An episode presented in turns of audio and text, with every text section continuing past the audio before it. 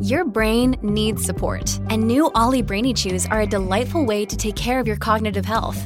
Made with scientifically backed ingredients like Thai ginger, L-theanine, and caffeine, Brainy Chews support healthy brain function and help you find your focus, stay chill, or get energized. Be kind to your mind and get these nootropic chews at olly.com. That's O L L Y.com. These statements have not been evaluated by the Food and Drug Administration. This product is not intended to diagnose, treat, cure, or prevent any disease.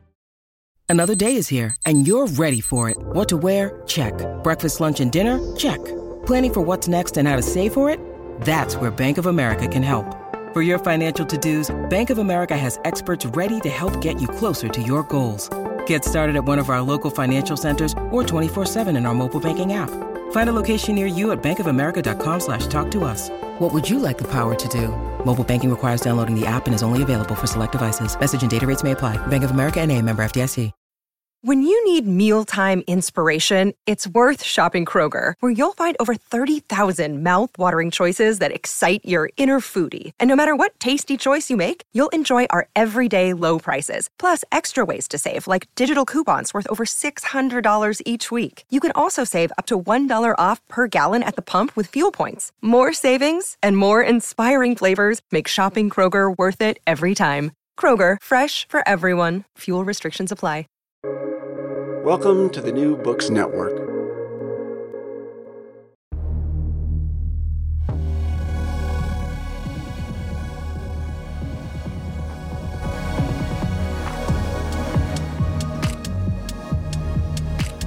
Think about it. Deep conversations with Uli Baer on big ideas and great books. Thank you or thank you again for tuning in to think about it. Today I'm going to speak to Ardith Ashley, whose novel, The Return of the Century, imagines a few more life for Oscar Wilde. Today's episode is about Oscar Wilde, and it focuses on that novel, with Ashley uses to imagine what would have happened if Wilde hadn't really died in 1900, but been spirited away and lived a few more years. It's a gorgeous historical novel. It's highly entertaining, very witty. And at its heart, it has a question of who are we to judge Oscar Wilde today? And it stages an encounter between Oscar Wilde and Sigmund Freud that I thought was one of the greatest things I've read in a long time. I hope you'll enjoy this episode and do look up this novel called The Return of the Century by Ardith Ashley, which, as I just said, is published by Warbler Press. Thank you again for tuning in to think about it, and I hope you will enjoy this show about one of my all time favorites, the great, sublime Oscar Wilde. And I want to say welcome and thank you for joining me on the Think About It podcast today.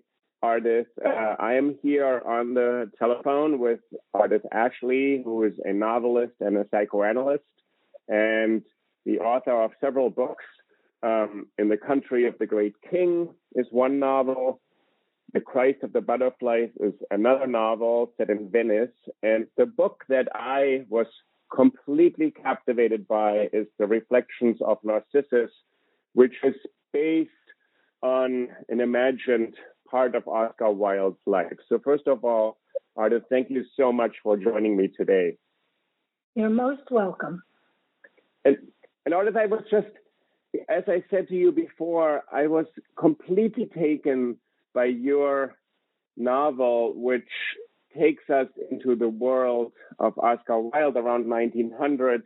Um, and I wanted to start by asking you, uh, since you put a little note in the end of the book that you were reading in the research, in the course of the research, Oscar Wilde's letters from his prison, where he was imprisoned, uh, to his lover, Lord Alfred Douglas or Bosie. And you made you put in the note um, the comment that someone in the library of the British Museum made to you and said, uh, "Please, ma'am, do not weep upon our manuscript."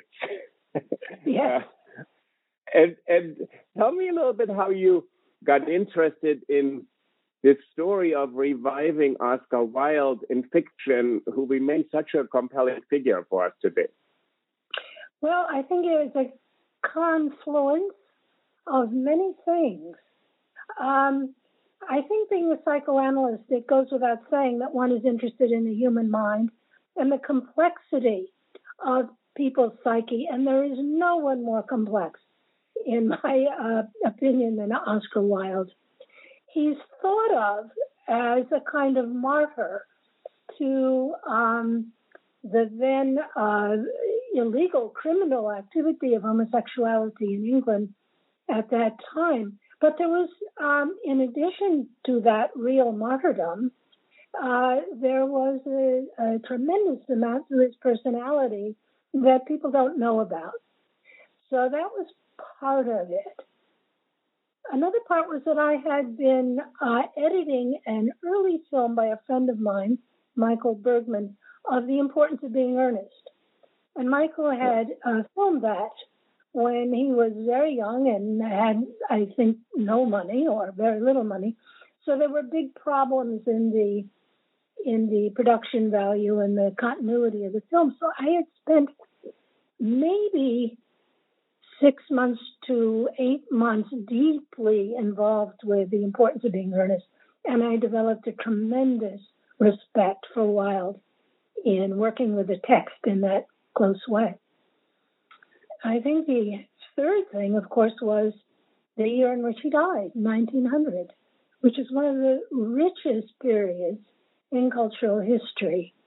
It was the year of the Great Exhibition in Paris of, in 1900 that drew so many artists and thinkers and intellectuals to France at that time. And it was the year that uh, Freud uh, published The Interpretation of Dreams. And I mm-hmm. thought, what a shame that Oscar Wilde and Sigmund Freud didn't get to know each other because they would have really enjoyed each other's minds. And that was kind of the basis of the idea of writing the book to get the two of them together. Oh, that's that. So that's you kind of did them ultimate justice by bringing them back and bringing them together to have a conversation in Freud's office, ultimately in Vienna. Yes, and it was a way to do a couple of things. I think to uh, Freud is not popular now, and even 25 years ago when I wrote the book, he was not popular. Um, but he wasn't such a bad fellow, you know, and he had some very good ideas, many of which have turned out to be true, some false. And I thought it would be fun to make him a very approachable and interesting man, which I think he was, and to have him interpret some of Wilde's self destructiveness, which yeah. was so prevalent during Wilde's final years.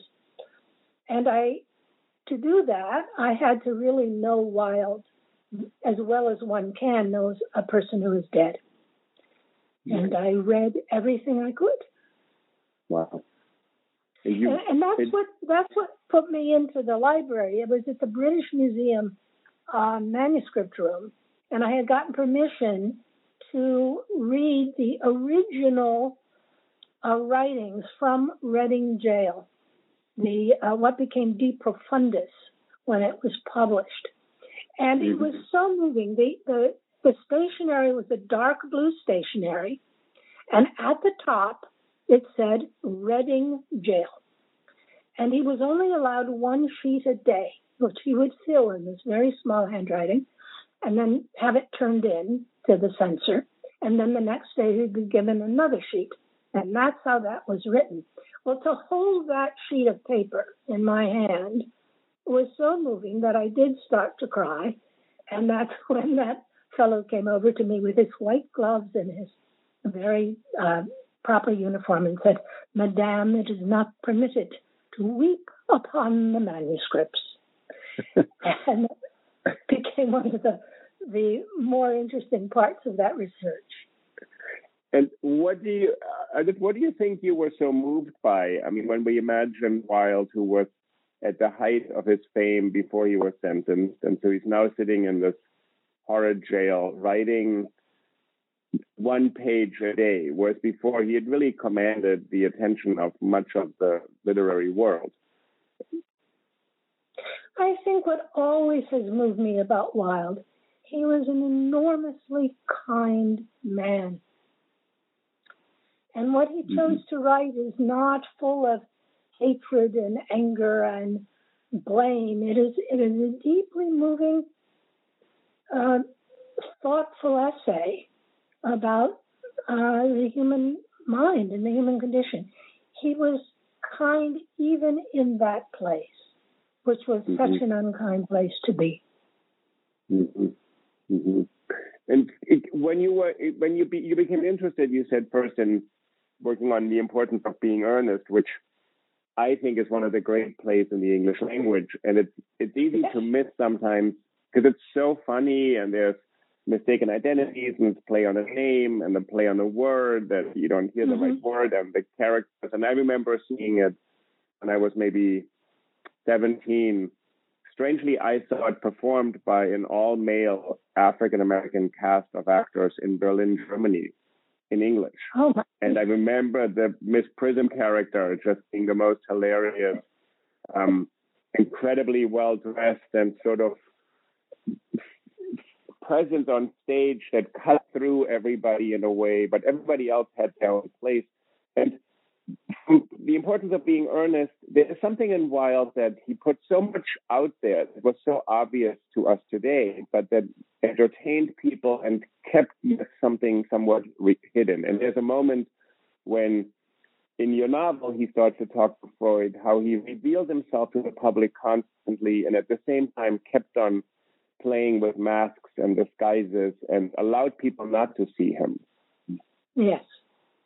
And I think to this day he is not seen. I mean, if you ask most people about Oscar Wilde, they'll say yeah. he's a gay man who lived in England.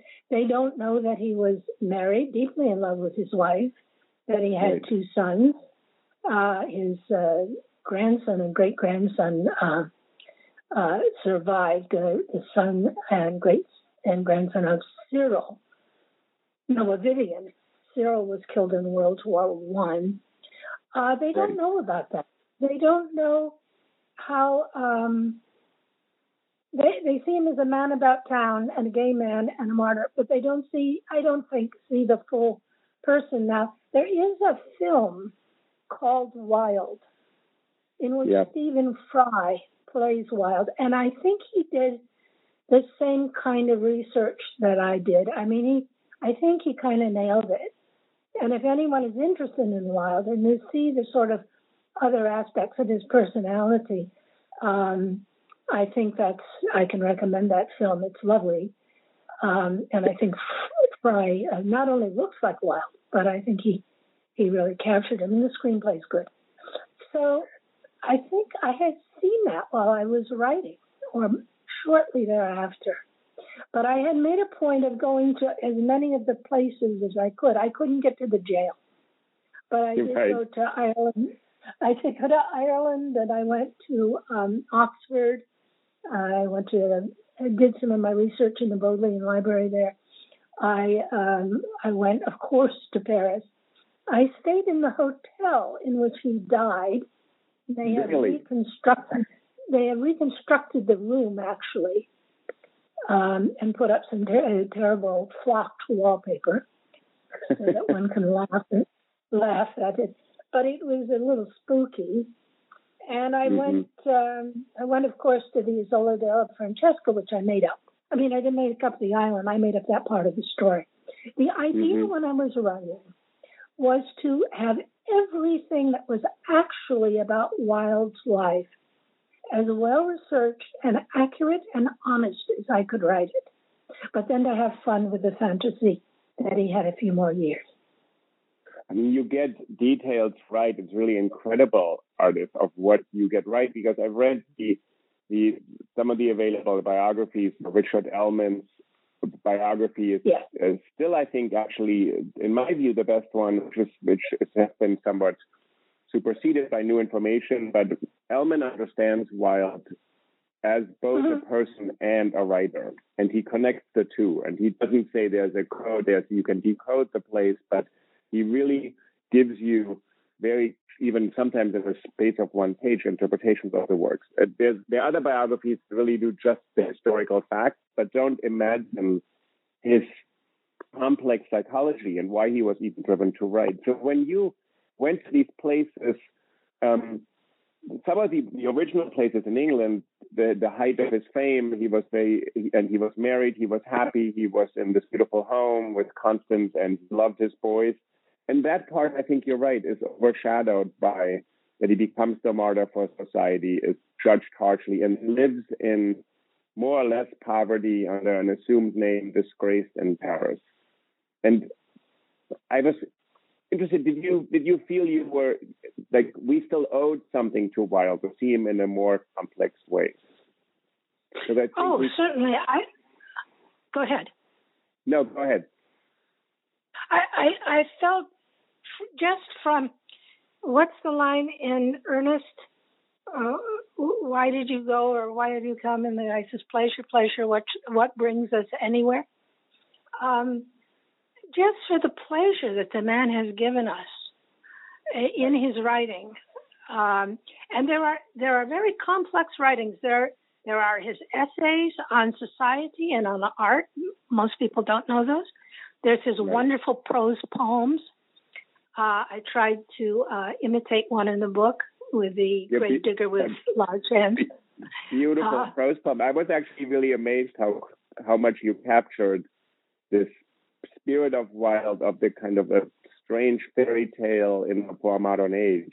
A beautiful, like a he, and yeah. he, he he gave us so much, and I felt yes, I owe this man something, but I'm also fascinated with this man.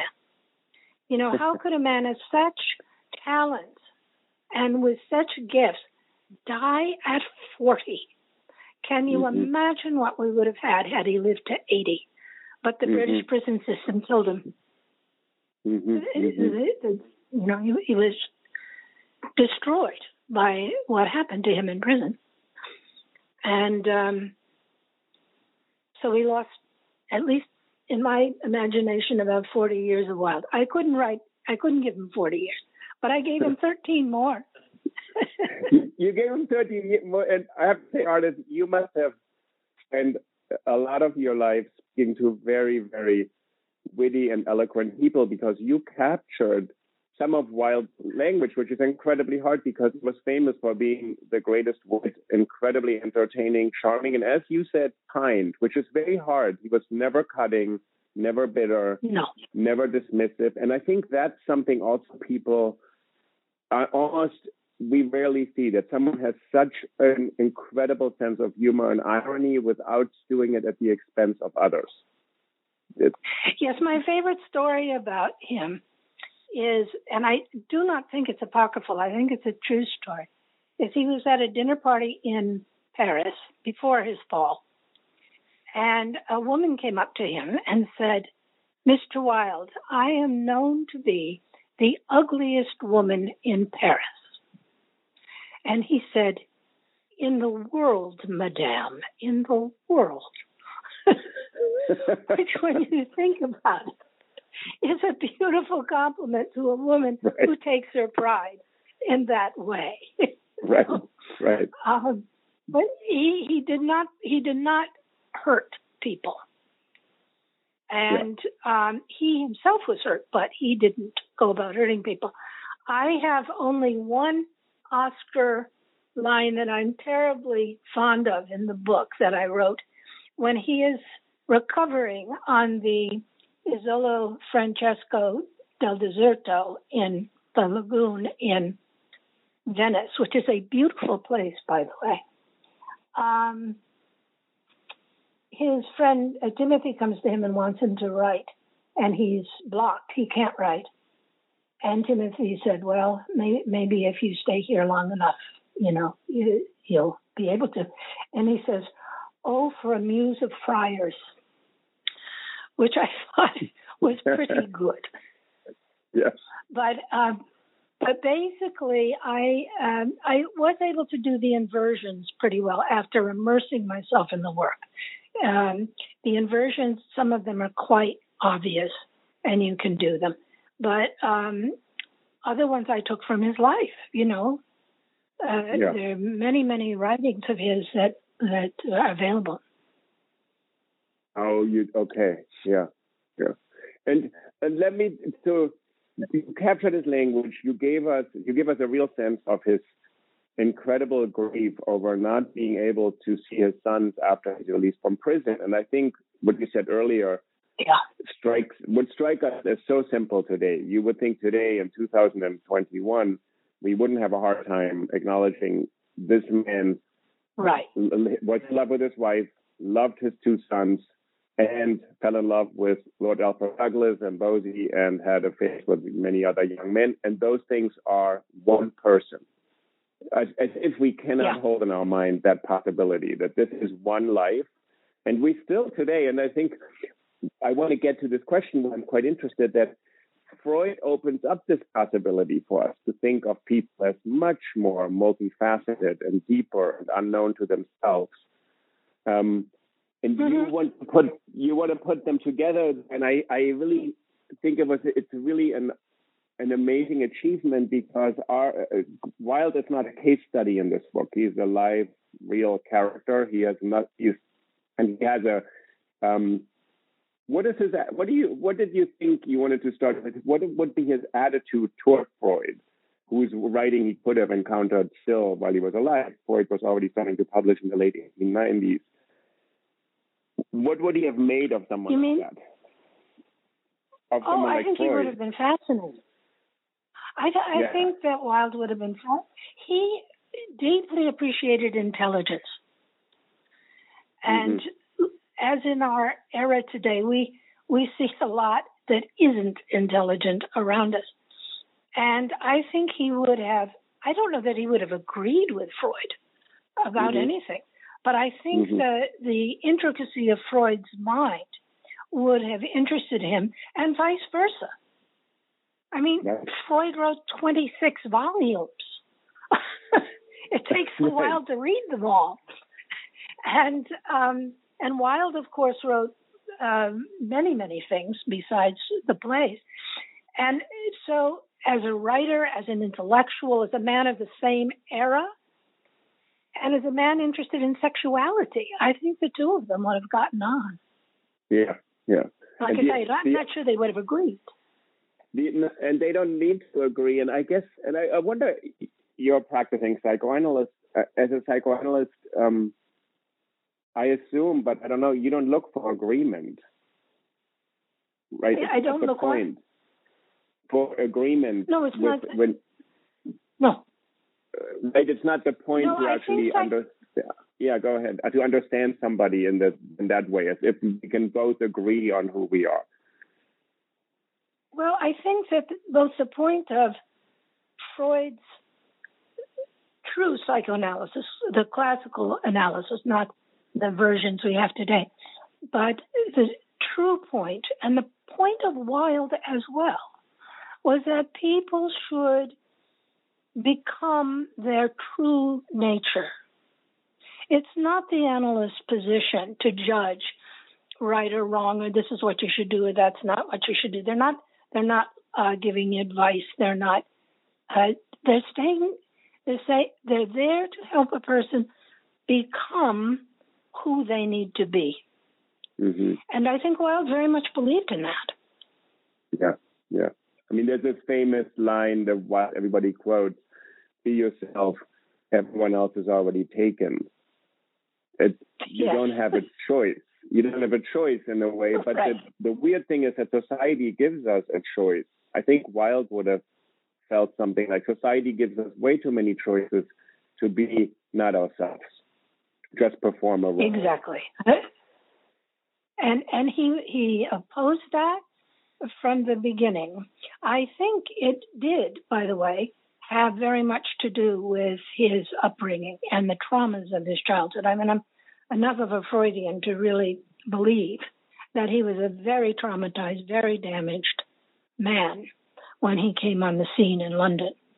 And he struggled to be right. himself. And I think I think being married and having the children was part of who he was, and I think it was real and and all of that. But there was there were other parts to his nature which needed to be fulfilled, and where another person might have suppressed it at that time, he did not. But he had examples from both parents of not suppressing you, themselves. Yeah, and you lay that out. You say there's a, and his story is really is, is a very strange story, and that his father was involved in a libel suit um, and disgraced the family in a certain way. And the mother's name, Esperanza, was Hope and was a very elegant woman who also oh. wrote poetry, who also understood herself to be a kind of Irish nationalist to defend her country's honor. And then he goes to England. And this is a question that has, I think, remained unanswered. So, what I loved about your book, that you don't answer the question, but you let us think about it he throws himself into a libel suit uh, that w- with yes. the father of Lord Alfred Douglas, the uh, the Marquis of Queensberry, who was just an, an, a vile, horrible person who no one should get into a suit with for no, for the reason alone not to dignify that. But Wilde gets into this goes into this lawsuit, and with the and this is what people I think people have two questions about this part. Why is he going into this lawsuit? And they blame Bosie Lord Alfred Douglas, his younger lover or partner for all of this, mm-hmm. as if Wilde couldn't make his own decisions. And why does he not flee the country, which many people did who were accused of homosexuality, and live out his life in exile in France? Well, about the first part of it, I have a theory, which is a Freudian theory. It's called the repetition compulsion. Mm-hmm. In the mm-hmm. repetition compulsion, a person who is traumatized seeks to repeat the trauma and have it come out a different way. Now, when uh, Wilde's father um, initiated a libel suit, it ended in the family being ruined financially and in every other way. And I think that unconsciously, Wilde was repeating that trauma in the hope that it would um, somehow not ruin him and his family, but it, that he would be vindicated and justified, which it did not. The repetition compulsion, unfortunately, seldom works. Mm-hmm. And it didn't work for a while. As to why he didn't leave the country, I think that it probably has to do with um, his sons, but I don't know. I, mm-hmm. Perhaps he was just so defeated at that moment that he couldn't imagine running away from who he was. Mm-hmm. Mm-hmm. But we, as you say, we can think about it. What, what would we do?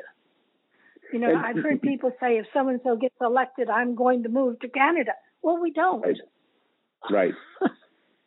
so, but it is it is so a form is for Wilde. I think you're right.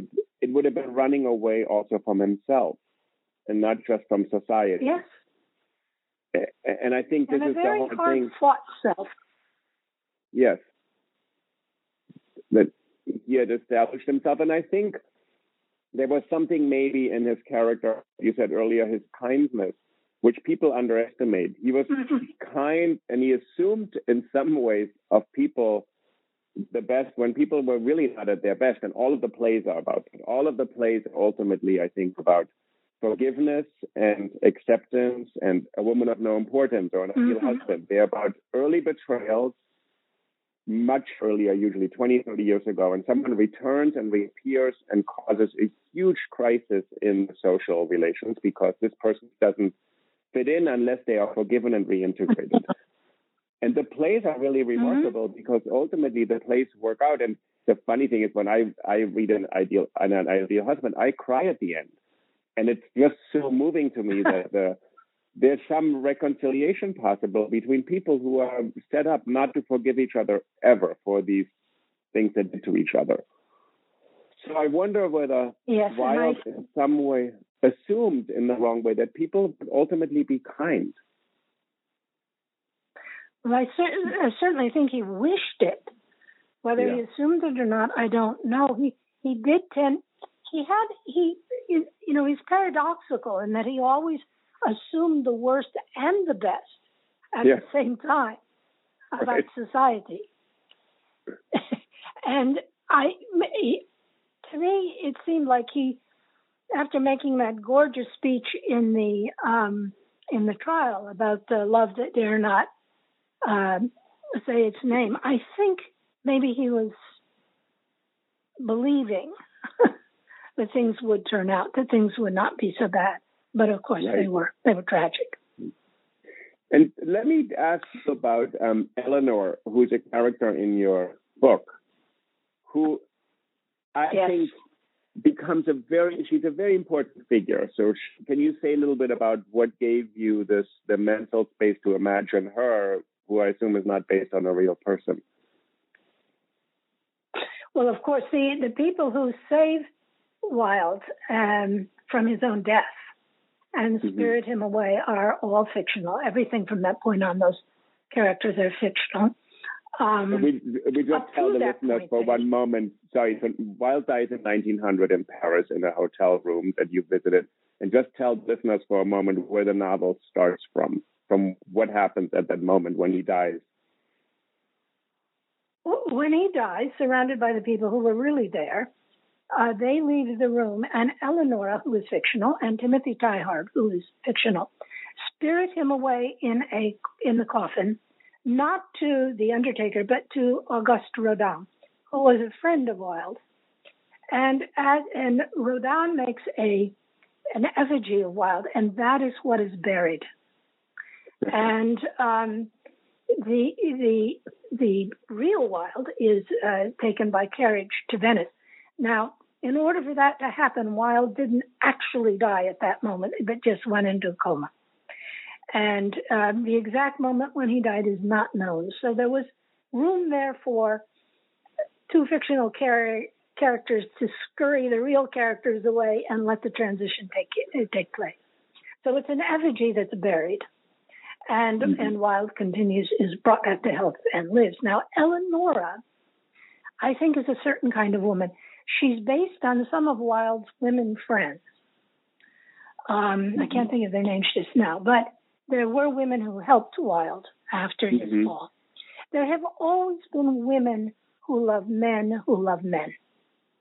Mm-hmm. And we have some names for those women these days that aren't aren't very complimentary. But there's something about falling in love with an unattainable object like that that is can be very appealing to some women. And um, Eleonora is is really truly in love with Wilde. She's a little bit me, a little bit. Mm-hmm. Um, and Timothy is too. His mm-hmm. last name, Tyhard, is an anagram of my first name. Mm-hmm. Um, and the idea that Wilde might have had courageous friends who would mm-hmm. save him, just that, that part, that's that's a wish on my part. But if you look at uh, Wilde's life, he did have very strong uh, women friends who supported him even after he went to prison. Not his wife. Yeah. His wife abandoned him. Yeah. I I was actually really when you were just describing Eleonora and Timothy, both of whom risk a lot to save and rescue and scurry him away. So he's he's his, his death is staged, which is very Wildian. It's very theatrical. Rodin does his amazing job. And then what you just said, both of them don't quite know themselves. And you know, in a really beautiful way, it seemed to me that their love for Wilde blocked them from knowing themselves. Although their love for Wilde also opened up a possibility for them to get to know themselves. Well, I think that's a lovely insight.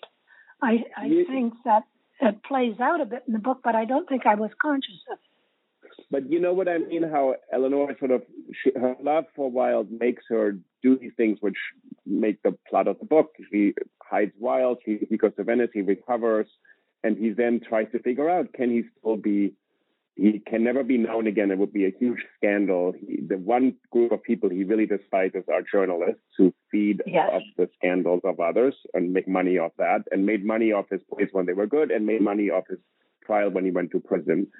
And Eleanor does a lot to to keep him in this sort of sense of very close friendship and deep love that is not reciprocated and then finds a way to turn this love into something deeper and becomes herself. And I love this transformation of her when you see her in Vienna in a different outfit and she now does something else. And she's really, it's something I think for our listeners to read this book just for her, what happens to her in these exchanges with both Wilde and Freud, two men that she's fascinated by, inspired by, but they're somewhat stay out of reach. And I think the staying out of reach was for her, as you said earlier, a kind of a way to stay safe in herself. Mm-hmm. I, I, have I've given most of the credit, I think, to Freud. I think it's a pretty good analysis that he does of her. But um, clearly, her love of Wilde is part of that transformation too, and um, it gives her a way to be closer to Wilde. And let me ask you something uh, much closer to Wilde, and because she becomes herself, and yes. and they're able to have a, a, a, much deeper and different friendship. She's because she realizes who she is, which she didn't, and that's what I meant. The love for yeah. Wilde in a certain way blinded her to something. When you give this credit to Freud, I'm curious, as a practicing psychoanalyst, what you would say. How much does the analyst actually do, and how much does the patient do? Well, it looks like the patient does it all because the analyst is largely quiet. And uh, one of my teachers had a wonderful phrase. He called it the, I think it was the unifying interpretation, right? It's not quite it. But um, the idea is that if the analyst listens long enough and deeply enough with full attention, he begins to see the outline of the unconscious forces that are causing a person to act in a particular way. And he interprets that. And when the unconscious becomes conscious, it's a freeing moment for the client. Now, obviously, in old school psychoanalysis, where you came five or six times a week, Freud complained about the Sunday crust that formed over the work. Um, and you paid a great great deal of money for this and you showed up every day and you lay there and you you know free associated with very little feedback it really does look like it is the analysand who's doing the work and they are i mean mm-hmm. just showing up uh, what did what he uh, say that's happened anyhow he the the analyst whether it's a male or female has to bide their time and they have to be prudent and patient. They have to wait until the right moment when the material is just about available and then make the interpretation. And I was trying to do that. Now, of course, it's much condensed in the book because mm-hmm. you can't have Eleonora going for four years at six times a week to get to mm-hmm. the interpretation. It would mm-hmm. uh, an enormous uh, right. volume.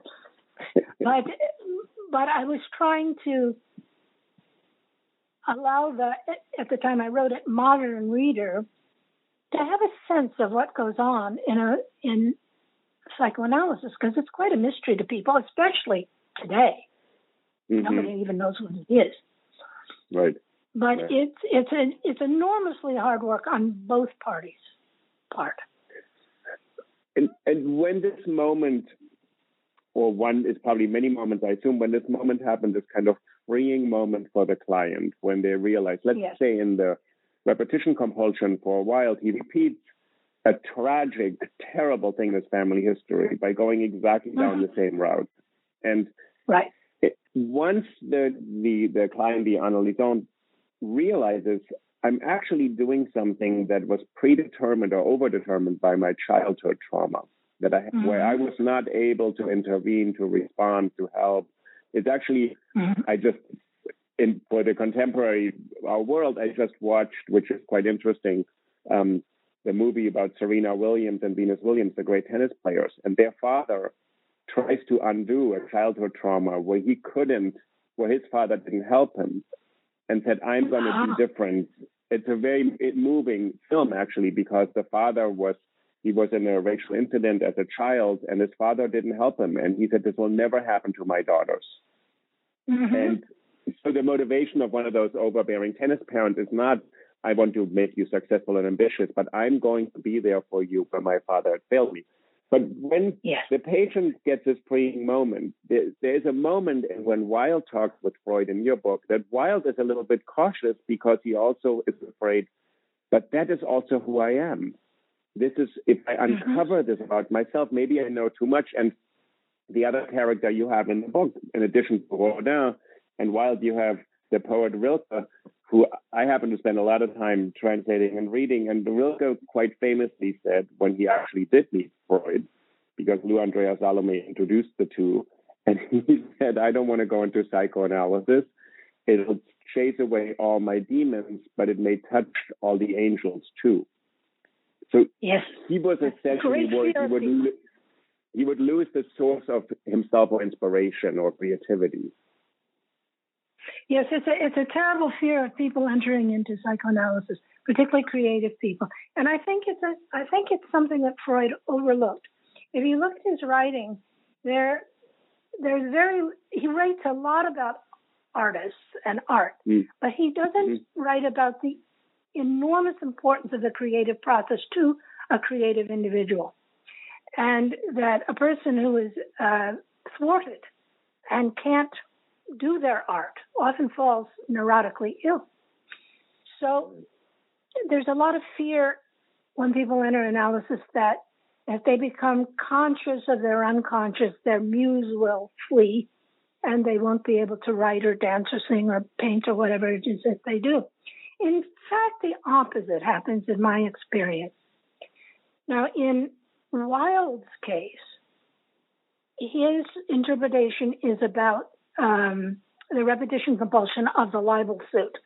You can bet that if Wilde continued to live, he would not enter another libel suit because he would right. have been conscious now of what he was doing. And that is mm-hmm. more often the case. Mm-hmm. Now, I think the fact that he could not save his little sisters, who died, all three of them died uh, mm-hmm. when he was a young man, I think that's why I chose the death that I gave him, mm-hmm. in that he is saving children at the time he died. Right. And I think that's a repetition compulsion too, and perhaps one that he's not aware of, but he would choose anyhow because of who he was. Mm-hmm. Mm-hmm. You know, um, that actually was really moving. Where he, where he at the end he says a sentence in your book where he writes a letter to somebody who says, "Take care of these children. They they they will not have parents. I don't know their relations. They're not my children. They're mm-hmm. not your children. But children, all children are everybody's children. All children are very, children of all. The children of all. It's a very Wildian sentiment to me that in some ways that that for children this love must be shared and collective or universal. It cannot be just yeah. my own child is my child because I think that's to me, it, it, it, it sounded very Freudian in a way to say not your child is yours. It's more your, the child is a child that belongs to all. All. Versus a parent who wants to make this is my particular child who has this significance to me, which is probably overwhelming for the child and on every level. Yes. No, so it's a kind of freeing and opening. Yeah. It's what I believe Wilde would have thought. It is what I believe. I, you know, I, I think children um, are our future, and all of the children need to be nurtured and cared for, for all of our futures and their futures.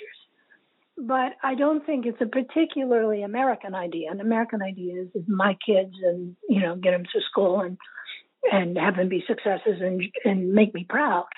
I think that's a more American kind of path to go down. So I was I was glad to find that in Wilde. He didn't say that, I said that, but right. that I found that character in him. right. I found right. that right. that piece of him.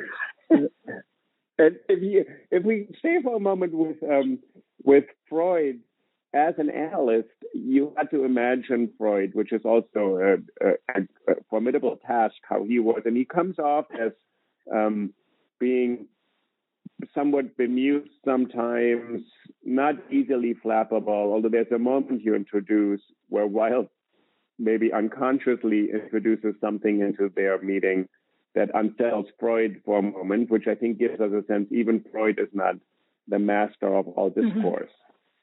And I think that's yeah. important that psychoanalysis is not the method to decode meaning, but to actually activate language or to enrich it or listen more deeply.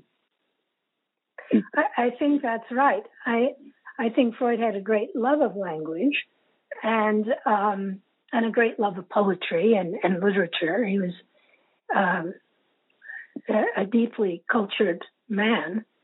Um, but I think that people tend to see Freud as kind of stoic and mm-hmm. um, without a great deal of humor.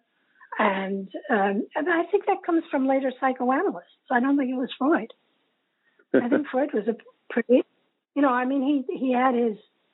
There's a wonderful story of, of Freud um, walking in the park one day, and uh, someone came up to him and gave him a gift and said, I've been meaning to give this to you, and I see you, so I'm, I'm going to give it to you. And Freud thanked him. And, and, and the friend who he was walking with said, Oh, uh, isn't that nice that fellow came and gave you the gift? And Freud, now, now I have to get him one. so human, you know. That's funny, actually, uh, right? That's right. That's yeah the philosopher Jacques Derrida, who I happen to know when I was uh, studying, he was always very he was a very kind person to me, and he always said, "Oh, Lee, be sure you always pay for dinner, especially if you don't like the people." That's right. That's right. I, mean, I, I, I try to put I try to put Freud the humanity into Freud that that I find in in him. You know, when I was a young woman, I was very um, uh, let's say complicated or if we're being a little less kind, very neurotic. And I, um, you know, sort of ran away from my home. I left Ohio to come to New York City and try to find myself. It was very uh, complicated in my dealings with people, maybe not very nice. And I um, picked up um, Freud's uh, work at one point. I'm trying to think which one it was. I think it was, I'm thinking, ah, it was the um, uh, paper on lay analysis. Mm-hmm. And I read it and I thought this man could understand me. It was the first time I ever felt understood. And I thought, this is this this is what I have to, to, to pursue. And so I continued to read Freud and then take training and become a psychoanalyst myself. And one never gets to the end of it. But um, I think it was the fact that he was so human that he could reach mm-hmm. across a century and, and connect to a to a crazy girl in the in Greenwich Village, you know, who's in her twenties.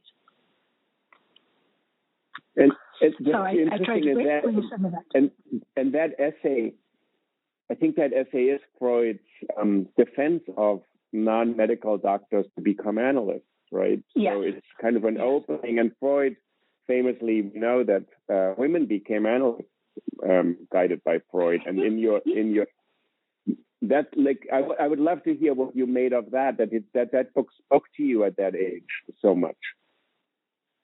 Well, I I just felt like the complexity with which he was speaking connected to the complexity that I was feeling. And of course, he says in that essay that the work of psychoanalysis should be the work of poets and artists and writers, not doctors. Uh, and that spoke to me too, because I at the time was in the theater and I was struggling to understand myself as an artist. I wanted to be a writer and didn't know how to go about that. So there was a sense that this this man appreciated the minds of creative people. And so mm, that that really said you you must go down this road. You must find out who you are. And let's see, three psychoanalyses later, I'm working on it. that seems good. And you, so you have a ways to go. You, as you said, it's infinite, but three oh. psychoanalysis.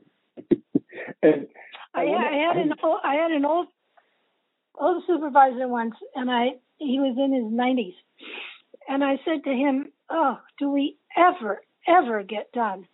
And he said, "No, we never get done, but we get very tired." That's funny. That's good. Uh, the, the human about, mind is endless. About the complexity, like I just want to go back to one thing I find really interesting because it connects to yeah. Wilde. Uh, so you said you you had a certain you came from Ohio to New York with a certain complexity. You wanted to be an artist, find yourself, and you said if it were unkind, you would say you were neurotic. I have a, just a question mm-hmm. whether psychoanalysis is not meant to reduce or eliminate this complexity. And I think this touches on the question you said earlier that creative people are worried it's going to destroy their muse or their inspiration. Mm-hmm. And in today's culture, we live very much right now that a lot of people, I think, are struggling with a lot of things. And sometimes they're told yeah. you can get rid of these struggles. You can figure out a way, sort of trick yourself or find a pattern or teach yourself how, and some of it is probably effective, I'm sure. And some things are probably not like the self destructive behaviors. But it doesn't sound like what Freud and psychoanalysis did used to say you can get rid of this complexity, simplify yourself. No. So I just quite the opposite. What is the, yeah, what's the opposite of complexity? It's not simplification, right? In ourselves, it's not oh, I'm actually obsessive or I'm overthinking because that's what people tend to say. Oh, you're overthinking it. You're just stop doing it. But that's not the goal of psychoanalysis, the way I understand it. No, I don't think I don't think there is anything. I don't. I think it's an oxymoron. I don't think you can overthink anything. I think you can think a lot and maybe think yourself into a muddle, but you you haven't overthought it. You just thought a lot. Um, mm-hmm. I think psychoanalysis is a celebration of the complexity of the human mind. There's the mm-hmm. conscious mind, which we're all aware of, and there's all our struggles and difficulties and and troubles, uh, which we're all aware of. And then there's all unconscious, busily doing its own scripts and its own ideas that we don't even know is there. And so you're actually becoming, if you if you engage in psychoanalysis, you actually become more complex, but you become more comfortable with complexity. Mm-hmm. Mm-hmm. You know, yeah, you mentioned Rilke. Yeah.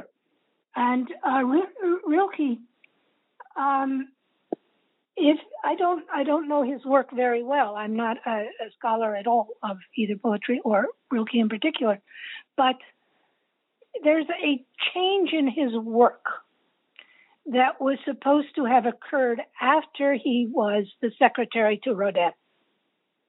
Mm-hmm. And it's said that he began to look at objects in a different way, and that's reflected in his poetry. I don't know if you agree, but I have read that. Yes. And I think I think what I wrote in the Rilke chapter when Rilke is watching Rodin make the, the head of a man, which is in my imagination Wilde's head. Um, he's changing. He's beginning to see that even the simplest objects are complex. Yeah. And that that's a beautiful thing. And I and, think the change, yeah, go ahead, sorry. No, anyhow, I was trying to to concretize the scene. I mean, obviously, if Rilke spent time with Rodin, he saw him make a lot of objects. But so I, I wrote the chapter to to show how that might affect the poet um, but also informed by my belief. I think most psychoanalysts believe that complexity is a beautiful thing, and it can be thought, You can look at a stone, and if you look at it long enough, it will start to talk to you. It will start to tell you its history and how beautiful it is, and how it can be used, and how it was used, and how it's been neglected and how it's been uncovered. And so I, I think that's what drew me to the Freudian way of thinking when I was young. And I think it would have attracted Wilde. Oh, yeah. Yeah. I mean, the, the fact that Wilde uh, uses a slightly, there's humor, but not all the stories are humorous, but there's a, this, or the picture of Dorian Gray, which has become a kind of paradigm for our mm-hmm. world, how, you know, surface beauty versus interior, you know, uh, corruption or something like that.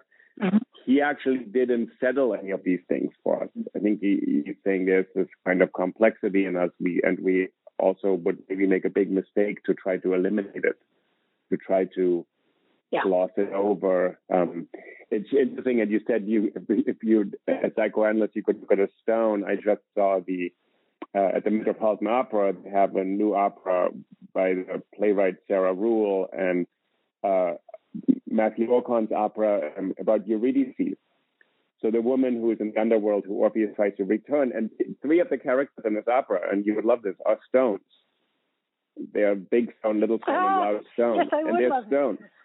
and I think a little bit is, of course, because the idea is that Orpheus or art or music can bring the stones to weep or respond to us, something like that. So she actually lets the stones speak. They have a really important role. They're very funny, and they're the chorus in this opera. And I think what you're saying is that also psychoanalysis opens up the fact that life has much more meaning than we think. It's much more meaningful in a certain way. We can attribute that meaning. Rilke ultimately, the shift you're describing, he ultimately sees his task after Rodin. He works for Rodin for a bit, then he gets fired, which is also pretty uh, entertaining and funny. And Rilke leaves within one afternoon and says, Of course, I have to leave. I'm in the way of a great artist. Rilke then starts to, he hopes that one could live a life where you could find significance or meaning or yeah meaning for you not significance maybe for you everywhere. Like you said in a stone. It speaks to yes. you and that's an enrichment mm-hmm. form. And it, that's that's a deeper way of living rather than a confused way of living. Not more complicated and deeper. Well also also i think in our current age because we do suffer every day in various ways, I think a lot of emphasis is on relief from that suffering. And so people do take the medications and they want the quick therapies and they want the advice, all of which help in the moment. But I think that ultimately it doesn't resolve anything. Or the problems come back the next day. And mm-hmm. psychoanalysis, well, Freud was kind of a pessimist in a way. A famous um, line of his. I'll probably misquote it slightly, but it's psychoanalysis can cure neurotic misery so that people can experience the everyday unhappiness of life. now, that's a pretty pessimistic statement. And it's why I have sprinkled my work with a little Buddhism after after my Freudian training uh, because uh, Buddha actually is a little bit more optimistic about dealing with our troubles.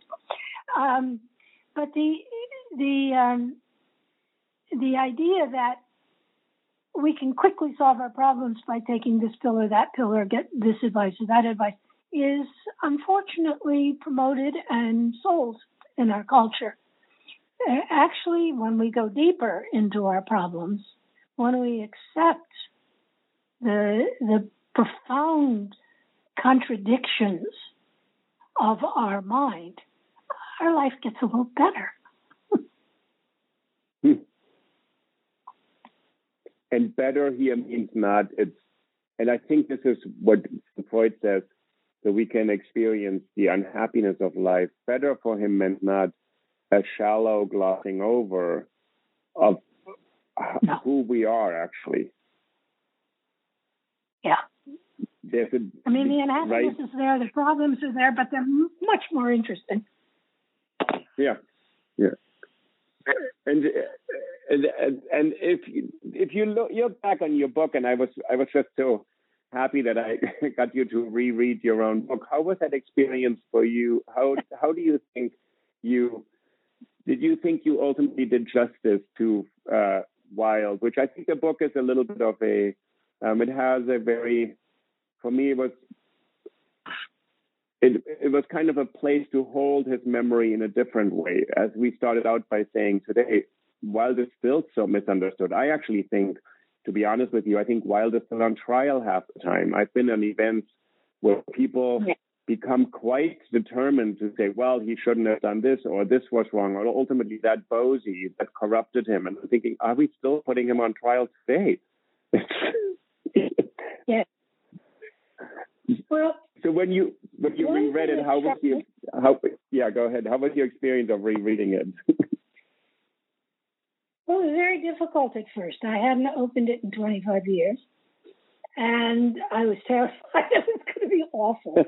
um, but I, I kind of liked it. I mean, I thought, oh, I wrote that. That was good.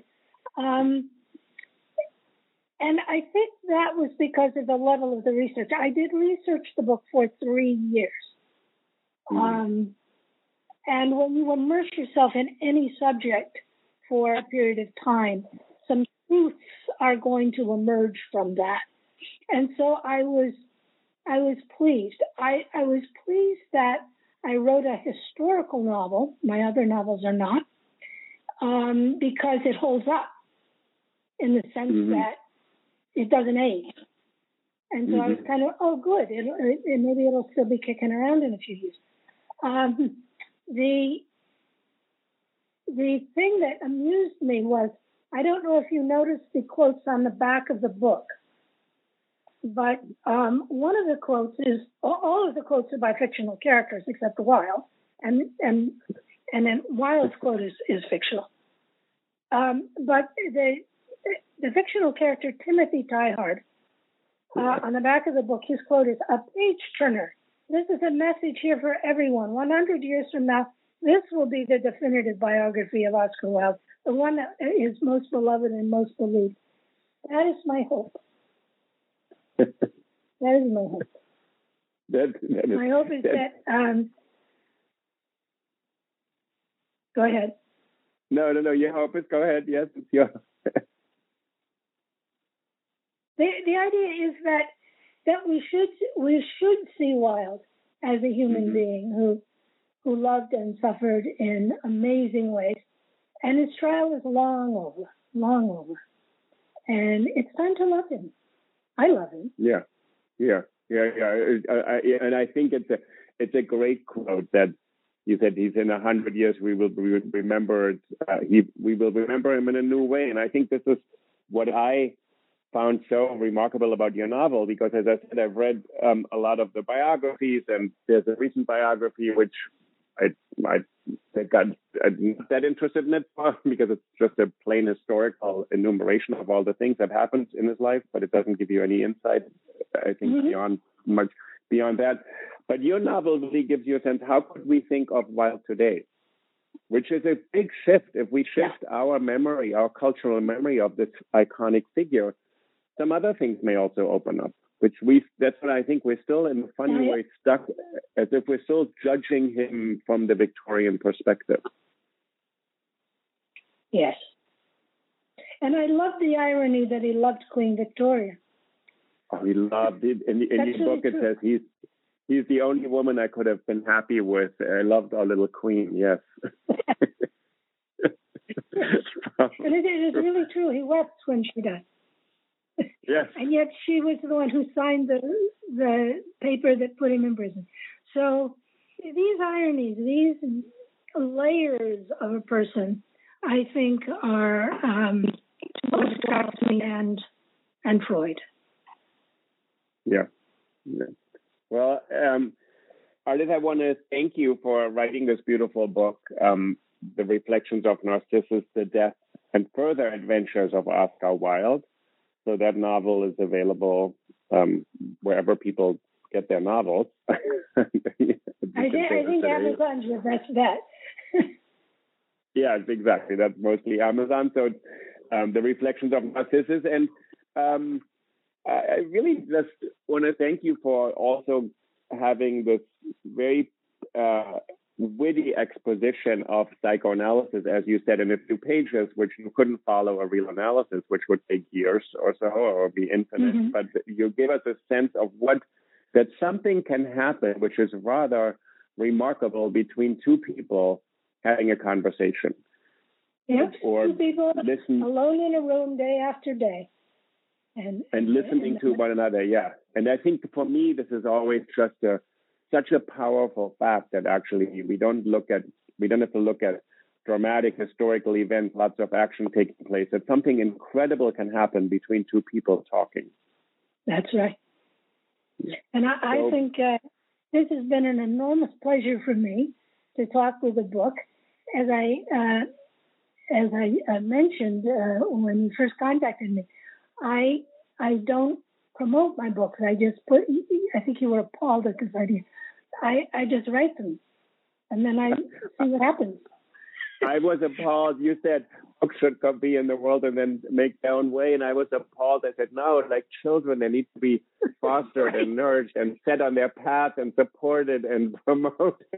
so, yes. and that's part of so that's what I want to do with this book. I uh, partly for listeners to give them sense. There's so much written about Oscar Wilde. There's so many critical studies. There's so many reimagining, so many plays. But this is a really exceptional retelling, the reflection of Narcissus. Well, I, I wrote it for someone like yourself, Ulrich, someone who would uh, recognize the truth of it and also the fiction of it.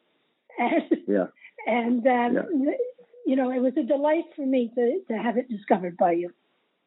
Oh, well, thank you so much for writing it. And, um, uh, you know, I guess in today's in 2021, everybody what what people would hope for it'll become a Netflix series or something like that. But I love it as a book. Thank you for listening to an episode of Think About It. Ardith Ashley's novel, The Return of the Century, is now available from Warbler Press. So the title is now The Return of the Century, which is a novel we've discussed in this episode, and it has just been published at Warbler Press, where I'm also editorial director. I'm just thrilled that this book will now be available to a far wider audience. Thank you again for listening and tuning in.